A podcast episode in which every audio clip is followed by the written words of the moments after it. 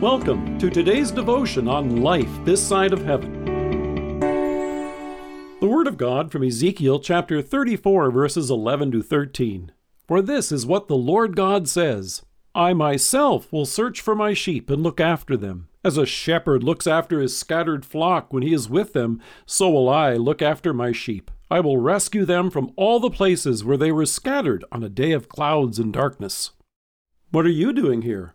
That's the question the ferrymaster found himself asking before loading his regular passengers onto the Raymond Island ferry in Australia four years ago. Each morning, just before daybreak, passengers gather to cross the water so that they can then catch the train and be on their way to Melbourne. However, on this particular morning, this potential passenger was clearly in the wrong place. And letting out a low sigh, he told him, Come on, off the ferry.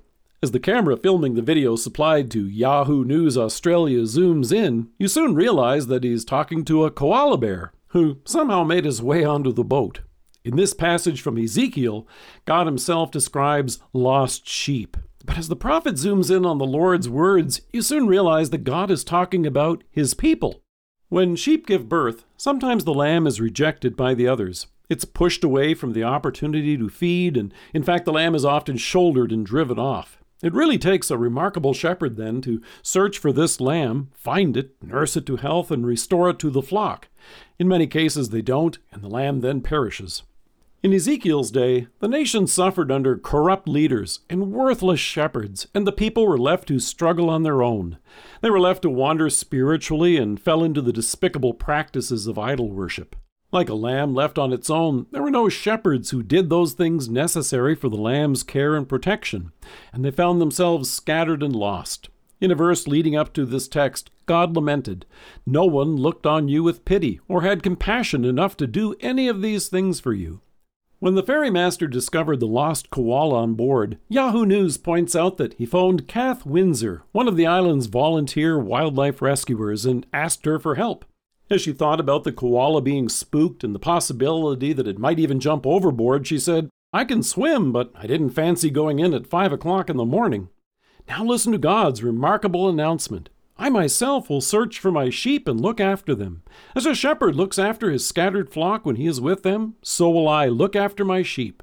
Coming in the flesh, God jumped right in to rescue us. Jesus didn't fancy death on a cross, who would? But he did it in love for you and me. Jesus has rescued us from our sin and death and brought us forgiveness and eternal life with Him.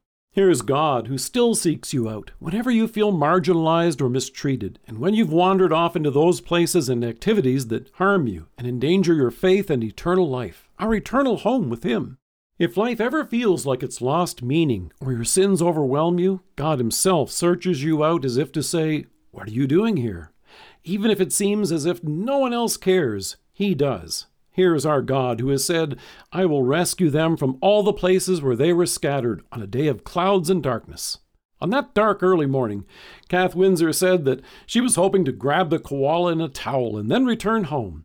Jesus, who died and rose for us, has wrapped you and me in his righteousness. He has called us to faith. He tends to us and restores us to his flock. Here's our God, who carries us safely in his arms, this day and always. Let us pray.